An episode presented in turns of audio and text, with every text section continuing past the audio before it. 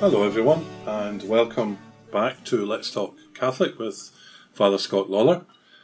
And as we always do, or try to do when I remember, we'll start with the prayer for uh, God, the cause of sainthood for Venerable Frederick Baraga.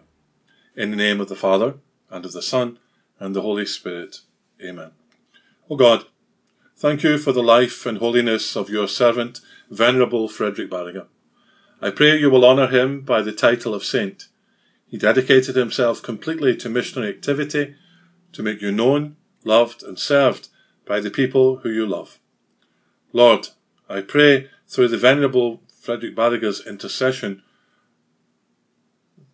may we all have the missionary zeal of Bishop Baraga and the resources necessary in order to reach what you have intended for us to build up your church in both northern Michigan and in the Upper Peninsula. We ask this through Christ our Lord. Amen. In the name of the Father, and of the Son, and of the Holy Spirit.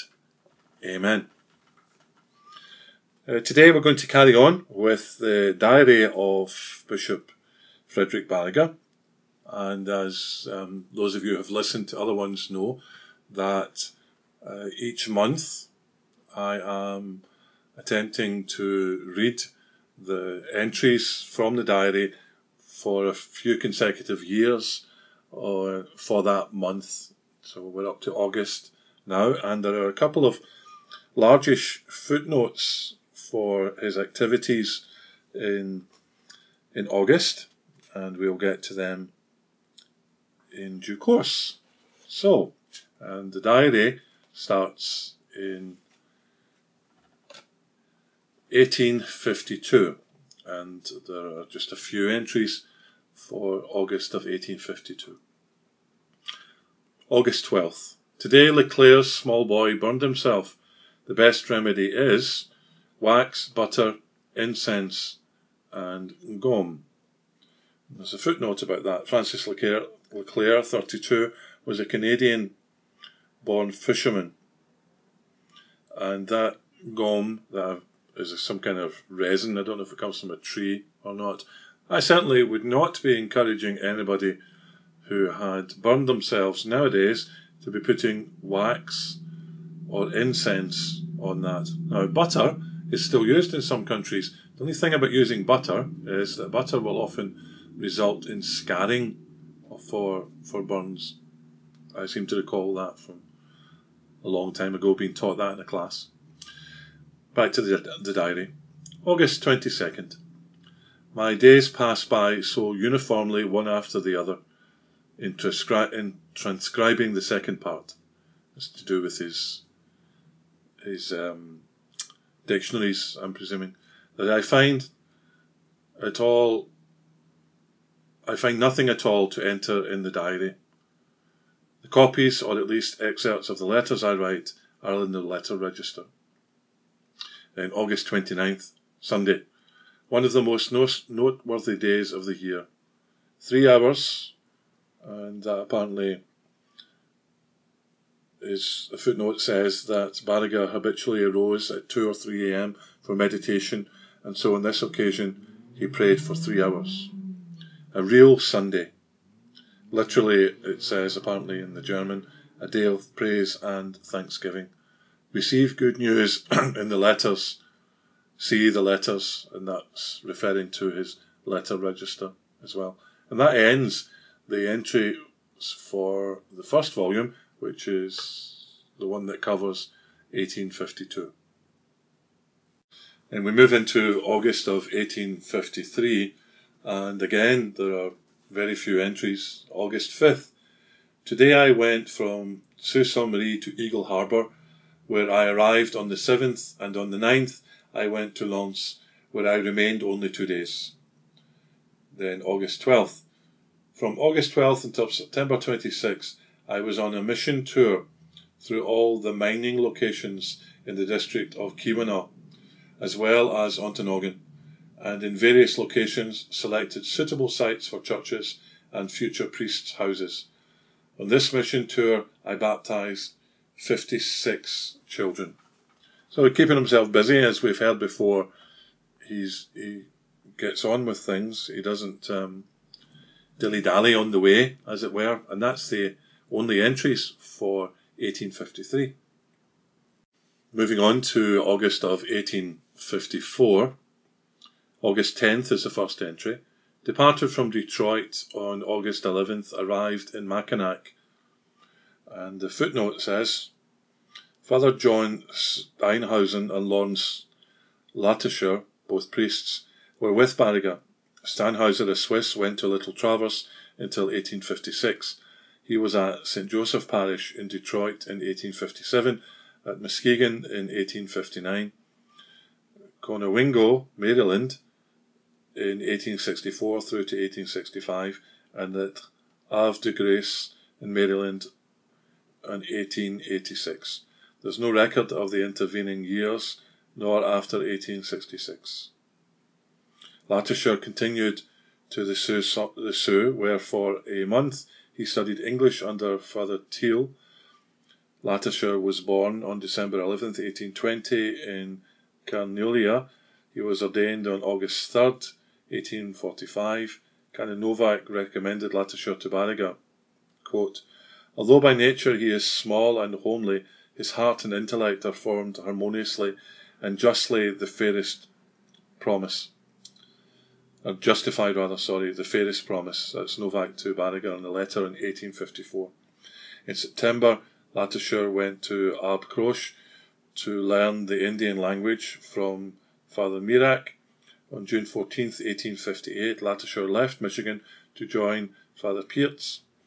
On December 3, 1858, a week before his 38th birthday, Latisher froze to death on Red Lake, Minnesota. He is buried at Calvary Cemetery in Duluth, Minnesota. His death was a great personal sorrow for Pierz and Baraga. And if you remember, I think we did actually read that out, or at least something about that. That rings a bell with me. Back to the diary. August 14th. Arrived in Cross Village and there on the 15th offered Mass and preached. August 16th to 17th offered Mass and preached at Little Traverse. August 18th to Cheboygan. On the 19th, about midnight, returned again to Mackinac. And there's a footnote. Um, this got to do with spelling. So Sheboygan is also got a different spelling of Sheboygan. It's located on the western side of Burt Lake in Cheboygan County. From Little Traverse, one could canoe via Round Lake and Round River Crooked Lake, and the Maple River, which empties just south of the Indian village. The location was a permanent set- settlement since 1720. Back to the diary, August 20th. In the evening, left Mackinac and onwards, August 21st. The next morning arrived at Sault Ste. Marie, where I received many letters, etc. Footnote One letter was from a French priest, Father Sebastian Duroc, whom Baraga immediately answered, assuring him of admittance to the vicariate and giving him instructions for travelling to the Upper Peninsula, where, quote, you will be able to do much good, close quote. And that letter went on August 21st, 1854. Then the next entry, August 25th. Today I sailed for Lake Superior on the Samuel Ward. And there is a significant um, entrance footnote for that. So, footnote. Upon his return to Sault. Marie in October, Baraga wrote an account of his missionary visits to his sister, Amalia Gressel, and he wrote it to the Leopold Society and a couple of the other German language magaz- uh, newspapers and magazines that help support the missions in the Upper Peninsula. His accounts read after many tedious but unavoidable delays, Bishop Baraga on August 21st arrived safely here in Sault. Marie in his see and future place of residence, to the most sincere contentment of his good children in Christ. But when they heard that he will soon go ahead again, they became sad. He knew that his poor children on Lake Superior also awaited him with yearning for a long time, and so he continued his journey at once on August 25th, and arrived on the 27th at La Pointe. In this, his first mission on Lake Superior. Already for many years he had not been at all in La Pointe, and it was already a year since the Reverend Father Skolla had departed from there. The poor people were then so glad to see him once again, and that as Right Reverend Bishop. At the same time, they were also very grateful that he had brought them a missionary, Father Carre, with him who will stay with them. The Right Reverend stayed eight days at La Pointe, and during the entire time he was very intensely and very usefully occupied. There were nearly a hundred confirmees, and these he had to prepare himself for confirmation by daily instruction, and had to hear all their confessions because of the new missionary and his inability as yet to speak Indian. These eight days he gave instructions for confirmation, and most of the remaining time he spent in the confessional, because not only the confirmees but nearly all the others came to confession. This confirmation of his at La Pointe was the first in his own diocese.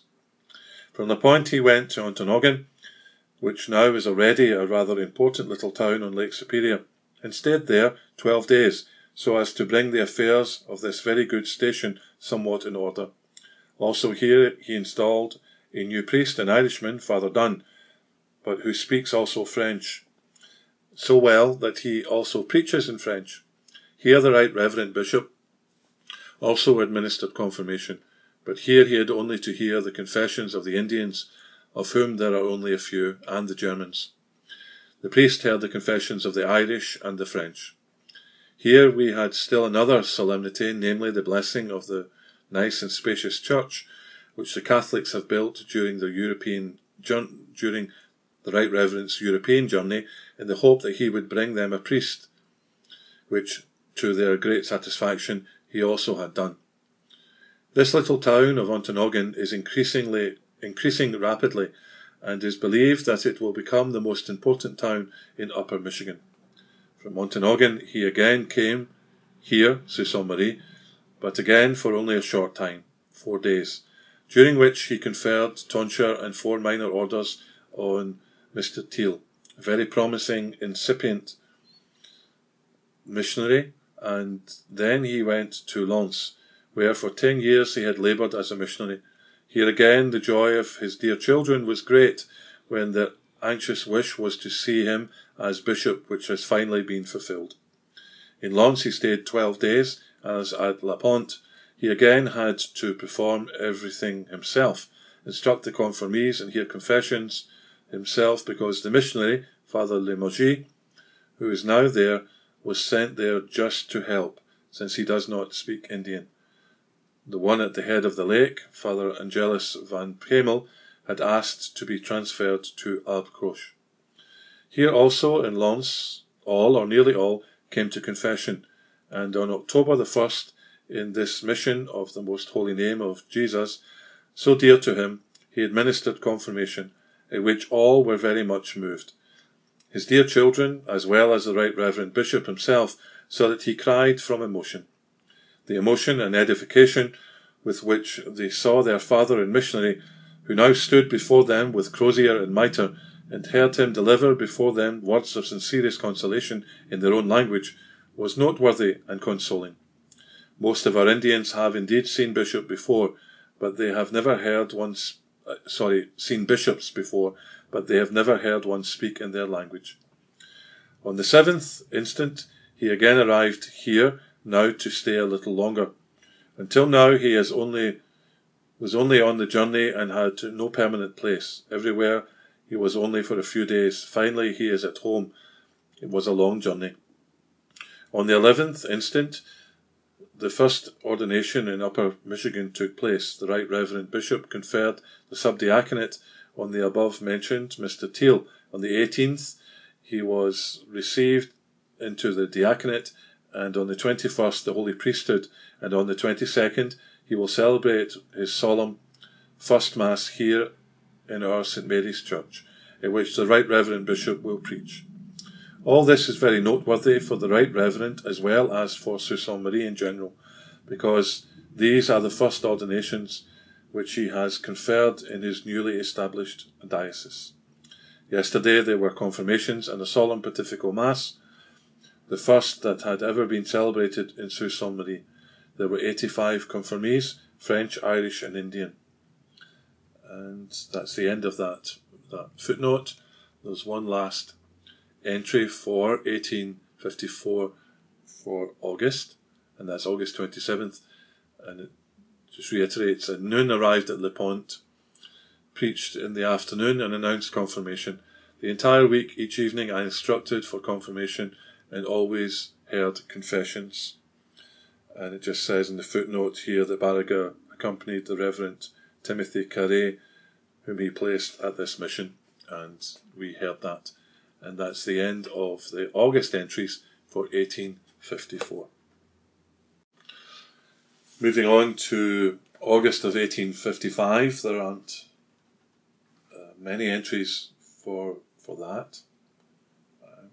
When I was looking, I was just looking at one page. There are a few. August 1st, Mr. Jacker received the subdiaconate. August 4th, Mr. Jacker received the diaconate, and on the 5th, priesthood. August 8th. Today, the Reverend Mr. Dunn departed from here for New York, Louisville, and Boston.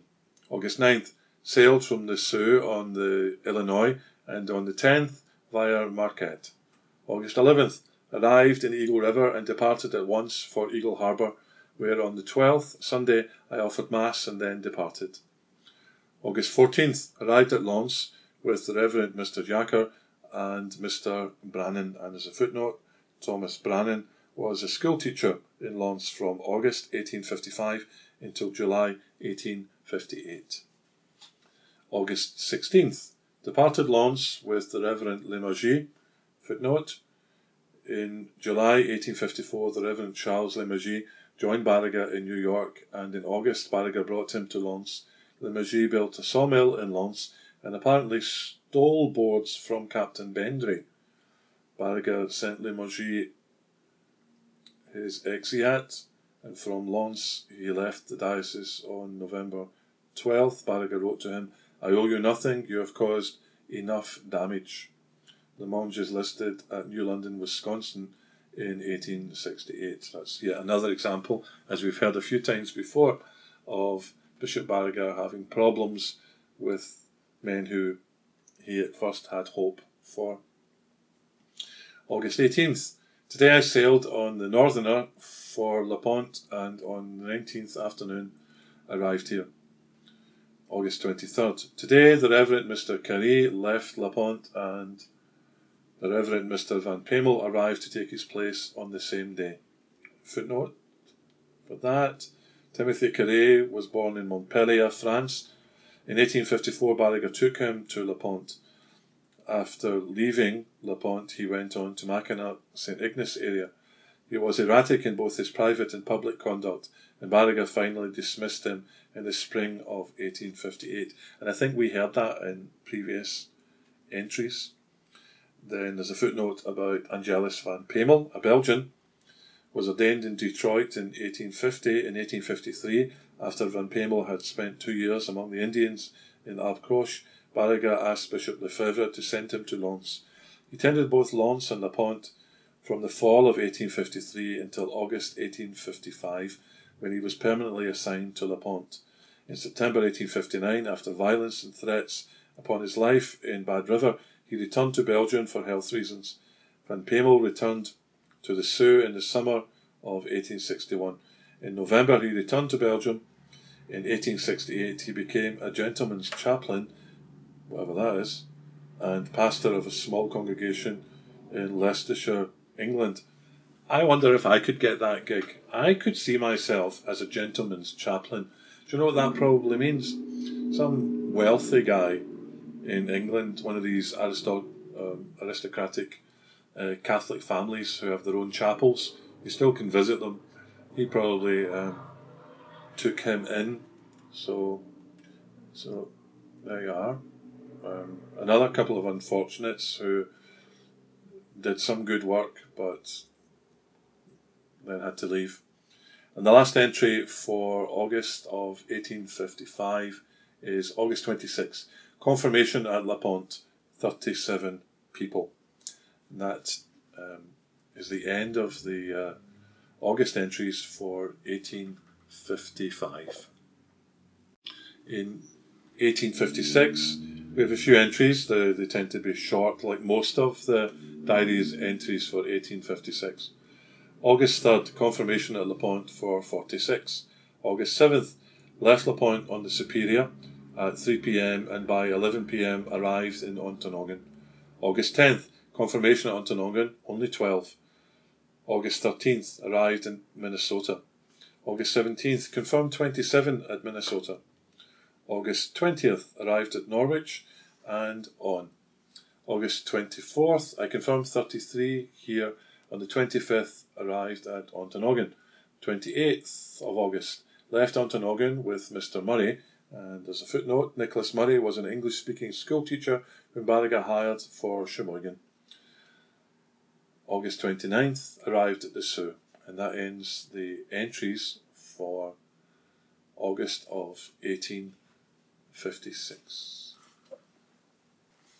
And now, moving on to August of 1857. The first entry, or August 4th, arrived at Eagle Harbour at 4am on the General Taylor. Fortunately, Mr. Jacker was just there, and on the 6th he again returned to L'Anse.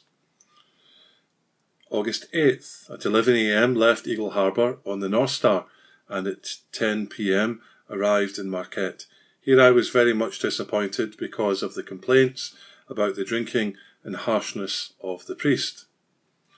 As a footnote about that, Father Duroc, who had just returned from France, was to have brought the Reverend Mr. Martin Marco to the diocese. However, Mr. Marco, who, this is a, a, a quote within the, the quote, Mr. Marco, who is of tender and delicate conscience, having on his journey been much scandalized at the improper conduct of his companion, and besides understanding that if ordained priest at. Marie, he must of course expect to be sent to some mission alone far distant from any other priest, has become so frightened that he is determined not to go farther, and begged me to receive him for the Diocese of Detroit. And that is a letter from Bishop Lefebvre to Bishop Purcell in written in Detroit on June 10th. In August, Baraga asked Lefebvre to reimburse him the hundred dollars he had paid for Marco's passage. Barker, uh, omitted mention of these difficulties when he wrote, On the annual visit of my diocese, I have arrived here in Marquette, where I found the Reverend Mr. Duroc, who has just arrived from his journey to France. I attest that he has great need of the assistance which he requests, and I hope, Mr. Choiselat, that you will have the kindness to forward to him the sum which he asks. A week later, Baraga again wrote, Father Duroc has never sent me the 1,000 francs that he has received from you. On the contrary, he is asking the propagation for 1,500 more, as you perhaps already know by his letter. I ask you, if that is feasible, to grant him that sum without charging it to my account. Back to the entry for August 8th. Here I had only four confirmations. August 13th. Arrived again in Sault Ste. Marie on the Lady Elgin at 11am. There, to my great joy, I found Brother Ludwig, who came for ordination, thanks be to God. On the other hand, sorrow because of the poor apostate Stenger, whom I am compelled to dismiss, as well as another student, Meyer, who came here on his own. August 15th, Sunday, at 8am, I conferred the subdiaconate on Ludwig Sitarat. Uh, at half past nine, I was called to old Mrs. Byron. Footnote Probably the wife of old Byron, an erratic parishioner of the Soo. Thomas Byron Carpenter was 33 years old and his wife was 22. They are the only Byrons in the consensus reports that but that would hardly be old in 1957. Listed with them are two girls, Frances, one, and Julia, nine, and that's from the 1860s uh, Chippewa County um, census. August 20th, today, Mr. Sitterat received diaconate. August 21st, the canal broke today, which perhaps cannot be repaired for a long time. On the 24th, it was fine, it was finished.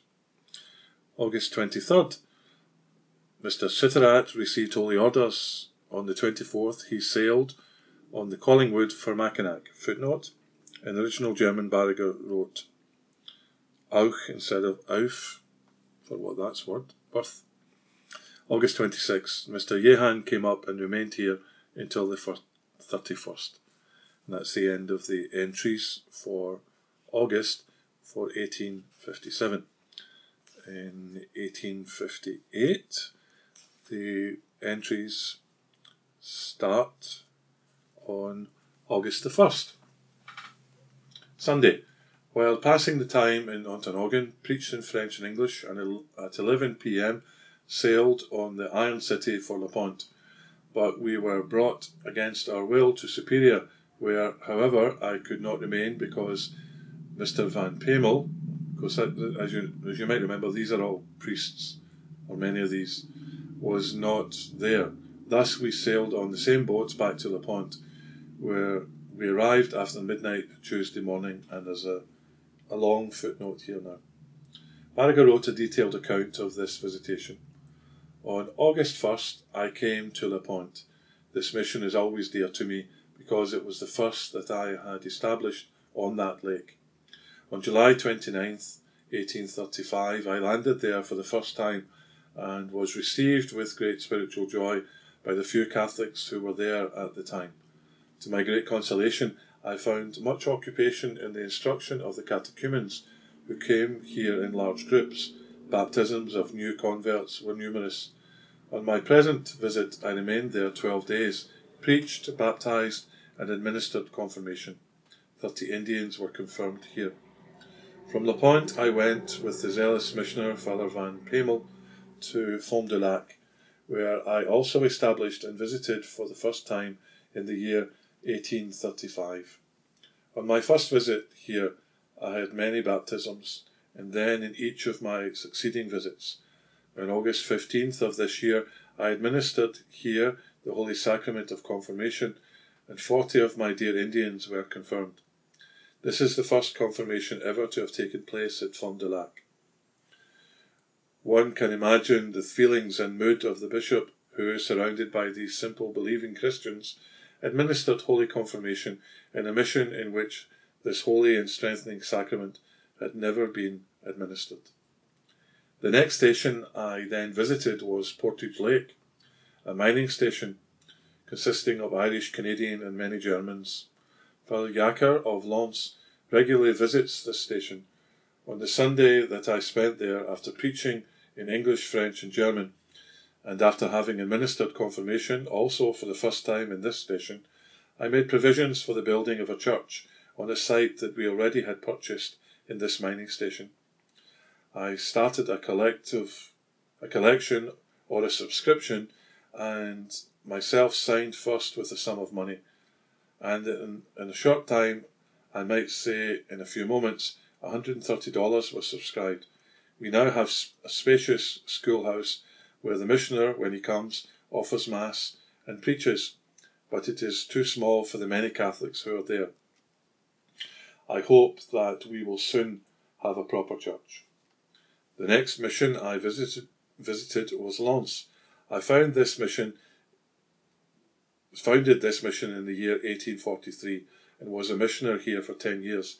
It is under the spiritual care of the Reverend Edward Jacker, who makes great efforts to preserve the Indians already converted in a genuine Christian life and to instruct them more and more in the Christian Catholic religion, and also to bring the unconverted into the Holy Church of God.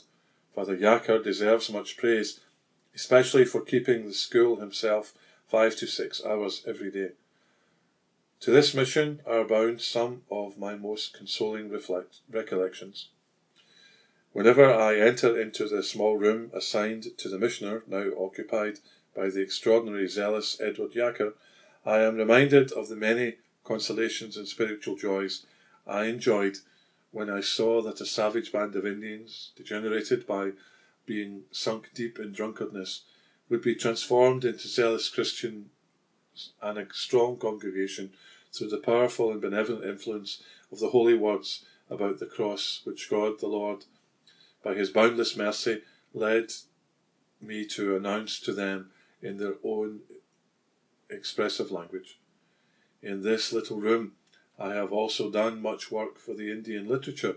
Here I have composed the Indian grammar and the dictionary, as also one widely circulated work for our Indian missions. On Sunday, September 12th, I preached to the Indians in the morning and in the afternoon uh, and administered Holy Confirmation to 30 Indians who were prepared for it. Another mission station that also gives me much consolation and spiritual joy is the mining station of Minnesota. Here and in the nearby surrounding mines is the largest congregation of Catholics in the entire diocese Irish, Canadians, or the French from Canada, and especially many Germans. Here works and labours with tireless zeal the Reverend Martin Fox, a Prussian. He is the builder of three churches, two of which are especially nice and roomy. Although they are built only of wood, the interiors are plastered so that they appear as if they were of masonry and vaulted. The entire architecture of, of same is so nice and symmetrical that it is a joy to look at them. The persevering zeal with which Father Fox labours, not only for the building of churches, but mainly for the various mission station, stations, deserves unstinted recognition. Although he is German, he speaks and preaches fairly well in English and French, and he is well liked by the French and Irish as he, as he is by, of course, the German peoples. Here, 45 persons were confirmed. Now I visited again another mission station where another missioner, the Reverend Louis Thiel, labours so energetically with indefatigable zeal in word and deed he attends to various mission stations, the most important of which are named Cliff Mine and Eagle Harbour. He always preaches in three languages English, French, and German because his congregation consists of Irish, Canadian, and German peoples. Father Thiel is also occupied with the building of his second church. The first at Eagle Harbour is very big and very nice, and to this church a very nice and roomy residence for the missioner has been built. With the small means available to him, he has worked hard to build a church so nice and big, and also a residence, for which may God the Lord reward him in eternity. Father Thiel works hard for the conversion of the Protestants. At the time I was with him, he again baptized four Protestants, English speaking, whom he had previously sufficiently instructed and then solemnly accepted into the Holy Church. The heretofore mentioned mines are copper mines, but we also have a very productive and really inexhaustible iron mine. At Marquette in such an iron mine, and here we have a church and a congregation which is cared for by a French priest, Monsignor Duroc. Sorry, Monsieur Duroc. He too has built a small church with his residence, but since the church soon became too small. He therefore had it enlarged last summer. So our missioners are at work, do as much as they can for the greater glory of God and the eternal salvation of their own souls and the souls that are entrusted to them. And that was a letter, an article that um, Baraga wrote to one of the German newspapers that helped support him, and that was printed um, in 1858. And so back to the entries. So August 8th of 1858, preached, etc., confirmations 30. Mr. Moyse did not want to remain at La Pointe, so I appointed him to Ontonagon at least for one year, presuming that's either a teacher or a priest. We have no footnote on that. August 13th, from La Pointe to Superior on the North Star at 2 pm, arrived. August 15th, preached in English, French, and Indian after High Mass confirmed 26 persons. August 17th, today I have confirmed five more, making 31 confirmed here in Superior. I had the defective pages 31 and 32 of the Animus Miss and the Animus Mass printed. Confirmed nine more, making 40 confirmed. And the footnote about the defective pages says apparently the printer in Cincinnati made an error on two of the pages of the dictionary that the bishop was putting together. August 24th. Early this morning sailed from Superior and travelled non-stop to the Soo, where I arrived on the 26th at 12 o'clock on the North Star. And that's the end of the entries for August for 1858. And moving on to the August entries for 1859. August 3rd. At 3 pm, departed on the North Star and at 4 am arrived at the Soo, where, as usual, I found many letters waiting to be answered. For which reason I returned here before completing my Lake Superior mission visits. And as a footnote, the letters omit mention of the interval at. Marie and Mackinac. August 9th, sailed today on the Lady Elgin to Mackinac in order to have the two pages, 31 and 32, of the previous document reprinted, cost $8. August 11th, summoned as a witness by Patrick Smith, dot, dot, dot, dot, dot. And there's a lengthy footnote here about this. Uh, as early as February 1859, Baraga seems to have communicated with Smith about replacing the Jesuit teachers if they left the Soo. And this is a quote. I regret to say that now I cannot employ you here at Sault Ste. Marie because Father Menet and his two brothers remain now here and will not quit the Soo. Subsequently, consequently, I would not employ another teacher as one of the brothers will continue to teach in our boys' school. There you earn the same wage as you would here. You owe me thirty dollars, which I lent, lent you at Mackinac on 15th of July last. This sum I make you a present of. Please tell me immediately whether you intend to keep on the Cheboygan School or if not. And if not, I must then look for another teacher. That was Baraga to Smith. Baraga wrote to Smith in care of Father Murray about the controversy. Sir, on my arrival here on the 14th, I received a letter from John Heafy of Cheboygan, in which he says Mr. Smith filled the returns for three months and has drawn three months' money instead of two. What an injustice! You know that you have been disconnected with the Cheboygan School before the month of June, and your boy, whom you had no right to substitute for you, has kept that school for the last time, as of the 3rd of June, and you had the temerity to fill the public government returns for the whole month of June. This is a public fraud. I spoke of your proceeding to Agent Finch on board of the Illinois. He knows you now, and he promised me repeatedly to confirm John Heafy for the Cheboygan School. You are in conscience bound before God and men to pay over to John Heafy the $33 for this month of June. You acknowledge yourself disconnected with the Cheboygan School by your engaging to keep the school at Mackinac, which you kept some days in May, the whole month of June, and some days in July, until Father Murray was obliged to dismiss you on account of your neglecting that school and not complying with the agreed conditions. You have been paid for the month of June for the Mackinac School, and now you rob poor Heafy of his payment for that same month of June. What right have you to be paid twice for the same month? This is unjust.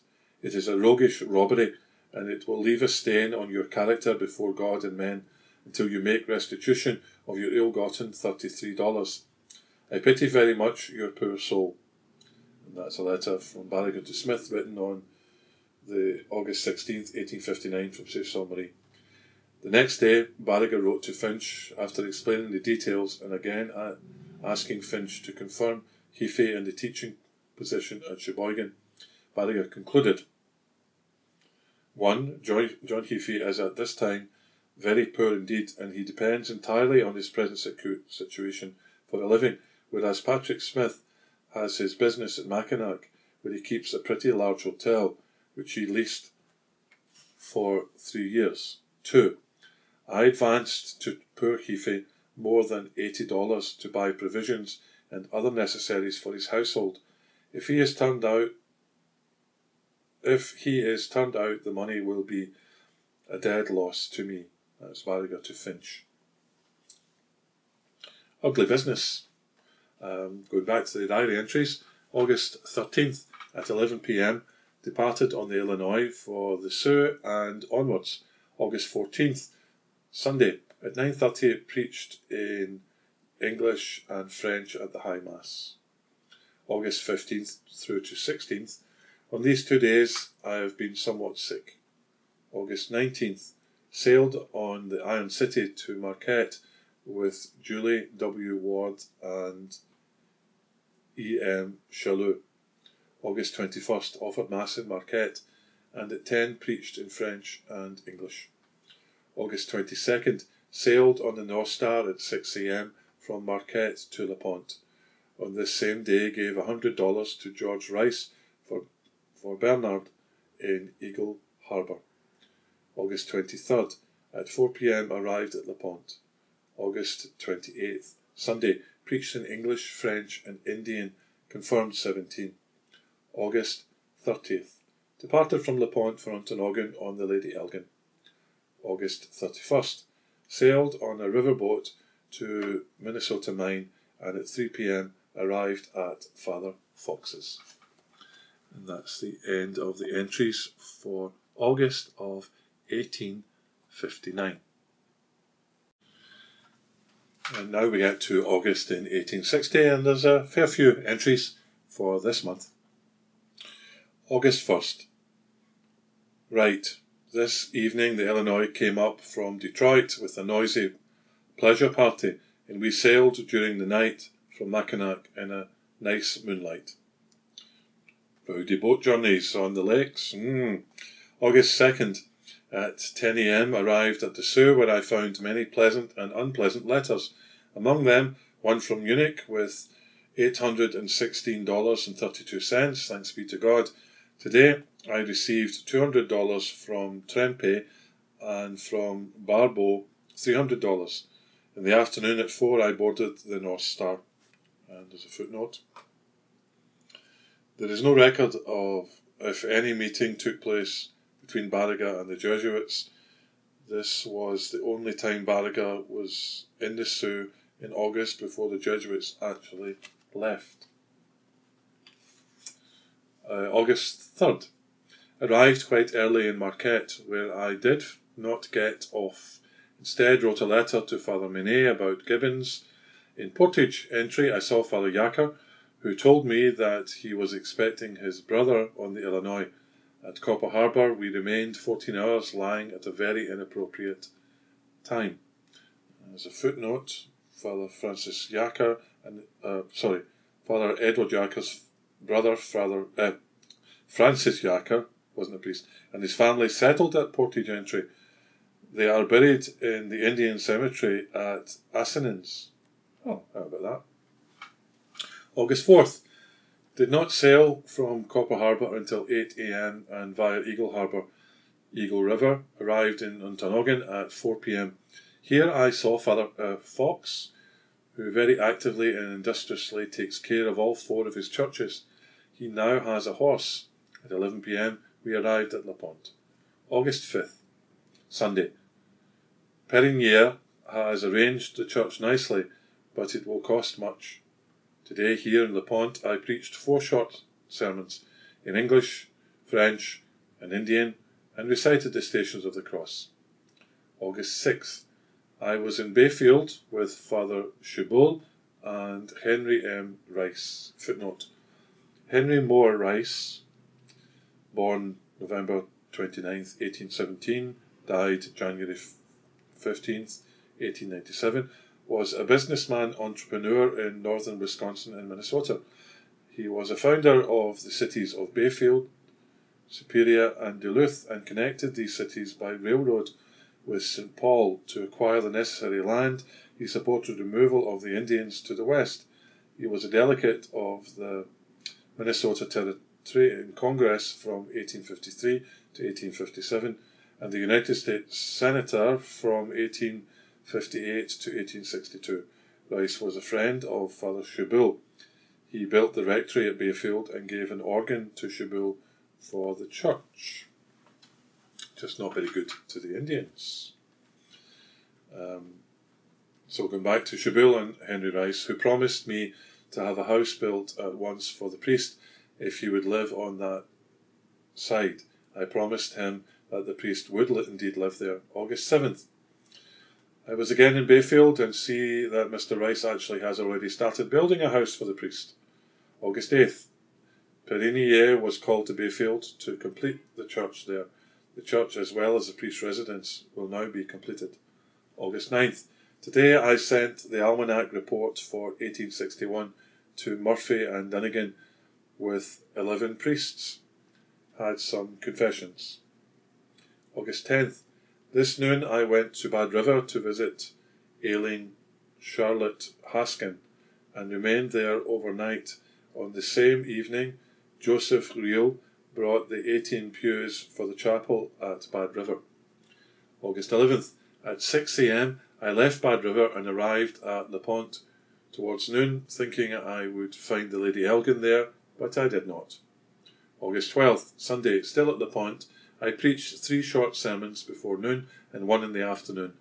In the evening, I had many confessions, and at 9 p.m. sailed away on the Lady Elgin. August 13th. Towards evening, I arrived at Portage Entry and remained there overnight in order to go to the following morning to L'Anse, where Father Jacker then happened to be. August 14th. At 11 a.m., I arrived at L'Anse and found everything in the old usual order. I took a document from Montferrand through which he wanted to place himself in possession of many acres of land in L'Anse. August 15th, Assumption of Mary. The church in L'Anse, thanks be to God, was packed full, although no one from the east side came to Mass because of the bad, bad weather or because of a lack of zeal. I don't know. I firmly resolved next spring to make the entire building into a church by removing the partitions and to have the house situated at the foot of the hill and the top of the hill removed. August 16th. Today I visited all the Indians and L'Anse in their dirty, neglected houses. August 17th at 6 a.m. sailed from L'Anse. At 9 arrived at the entry and at 1 p.m. by tugboat arrived in Houghton. Father Jacker's house is very nicely arranged.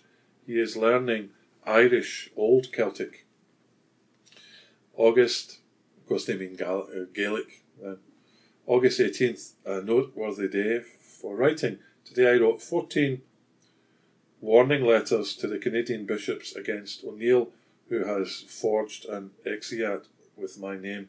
So we had that a couple of months ago. We had this whole story about O'Neill and how Bar- uh, Bishop Baraga felt he should be removed from the priesthood and wrote to that effect. So this exia means he's forging that Baraga's given him his blessing to find somewhere else to go. August 19th, Sunday, in Houghton, said Mass at 9 a.m. and preached in French and German. At 10.30, Father Jacker sang the High Mass and I preached in English. August 20th, I was on the other side of Portage Lake to secure building sites for the new church.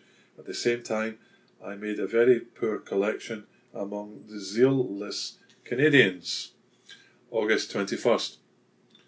Father Francis Fussender, footnote, the Reverend Francis Fussender was born in Austria in 1825 and ordained in 1850 in Wisconsin. He laboured primarily in the Diocese of Milwaukee. He retired for health reasons in 1876 and died in 1888. That's the history of the Catholic Church in Wisconsin. That tells us that information. Father Fussender arrived in Houghton to take up a collection for a new church at the mines, but I gave him permission only to collect enough on Father Jacker's side to cover his travelling expenses, no more. At 4 pm, I left Houghton on the Cleveland and arrived. August 22nd, early in the morning, 5 o'clock at Eagle Harbour, said Mass at 7 and then discussed with Father Thiel all day and read. August 23, 24, and 25. I've been home and read. Nothing in the least has occurred for me to enter into the diary. Footnote Baraga wrote one of his few light letters at this time.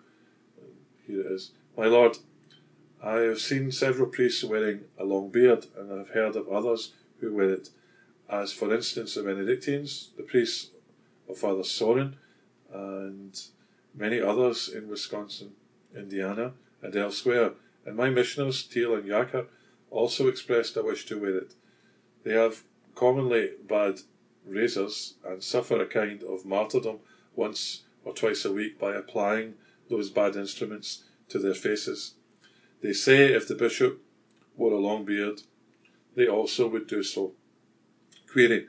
What would you say, dear Bishop, Archbishop, if I appeared at the Third Provincial Council in Cincinnati with a long grey beard? Baraga to Purcell. On the 24th, the Jesuits made their last entries in the baptismal register at the Soo. The last two Ursuline sisters, Augustine and Mary Joseph, sailed with the Jesuits. They arrived in Chatham, Ontario on August 28.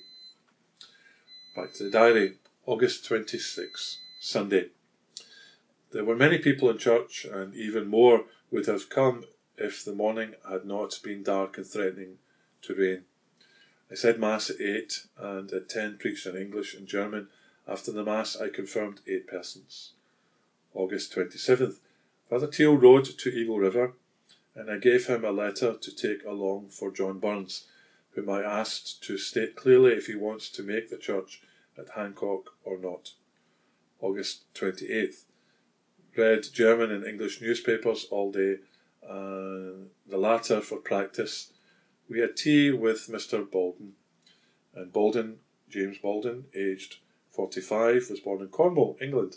He came to Lake Superior in 1845 on a survey and exploring expedition and was one of the first people to settle at Eagle Harbour.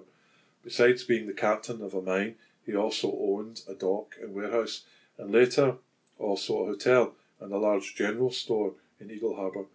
He was married and had five children. His personal estate was valued at $8,000 in the federal census of 1860. He died in 1861. Back to the diary. August 29th. A very warm, yes, even a hot day. A rather rare occurrence this summer. Also, the evening and night were unusually warm. August 30th. At 10 a.m., we rode in a very good wagon to Eagle River, where we arrived by noon. At two o'clock, had dinner with John Kerry, and then we rode off to Cliff Mine.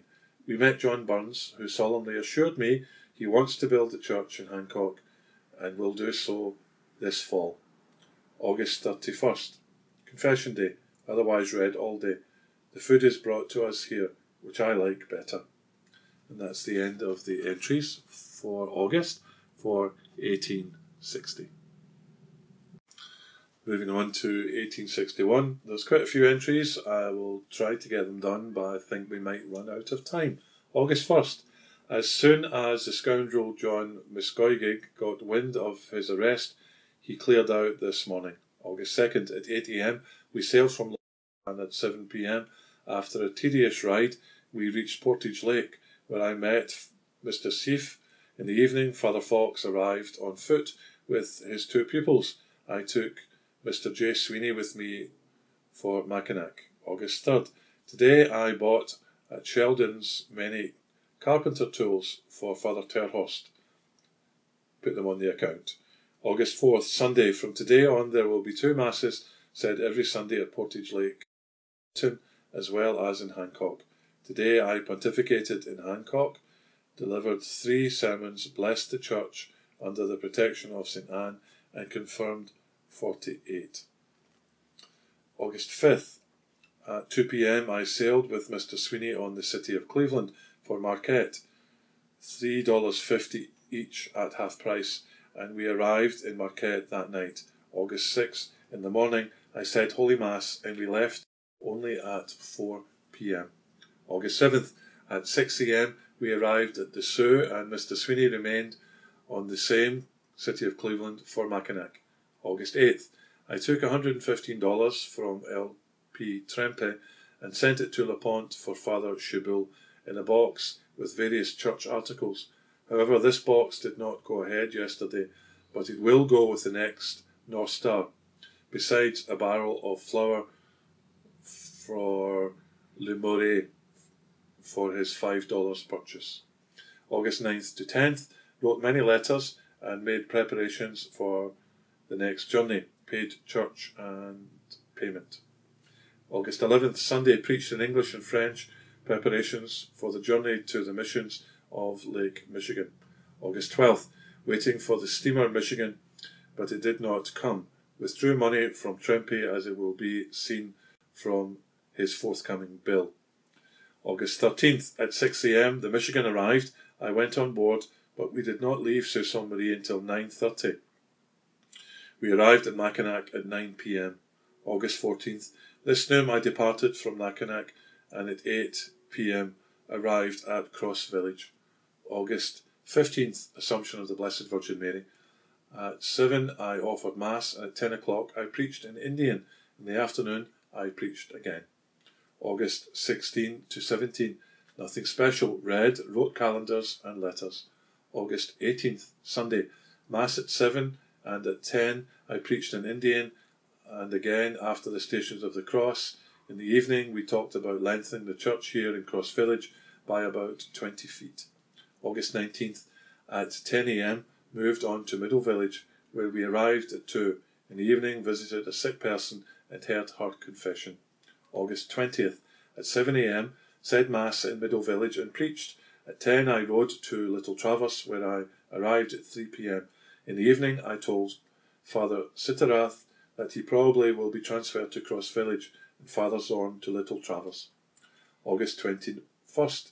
Today, Guillaume Bessigny came here with many Indians and spoke against the priest. However, I found out that he alone is against the priest. The others, like him, therefore, I will leave him there. $15 for land, gave $130 to Father Sitara. August 22nd at 10 a.m. departed for Cheboygan and arrived here at 7 p.m. Although all the Indians were not there, there were rather many.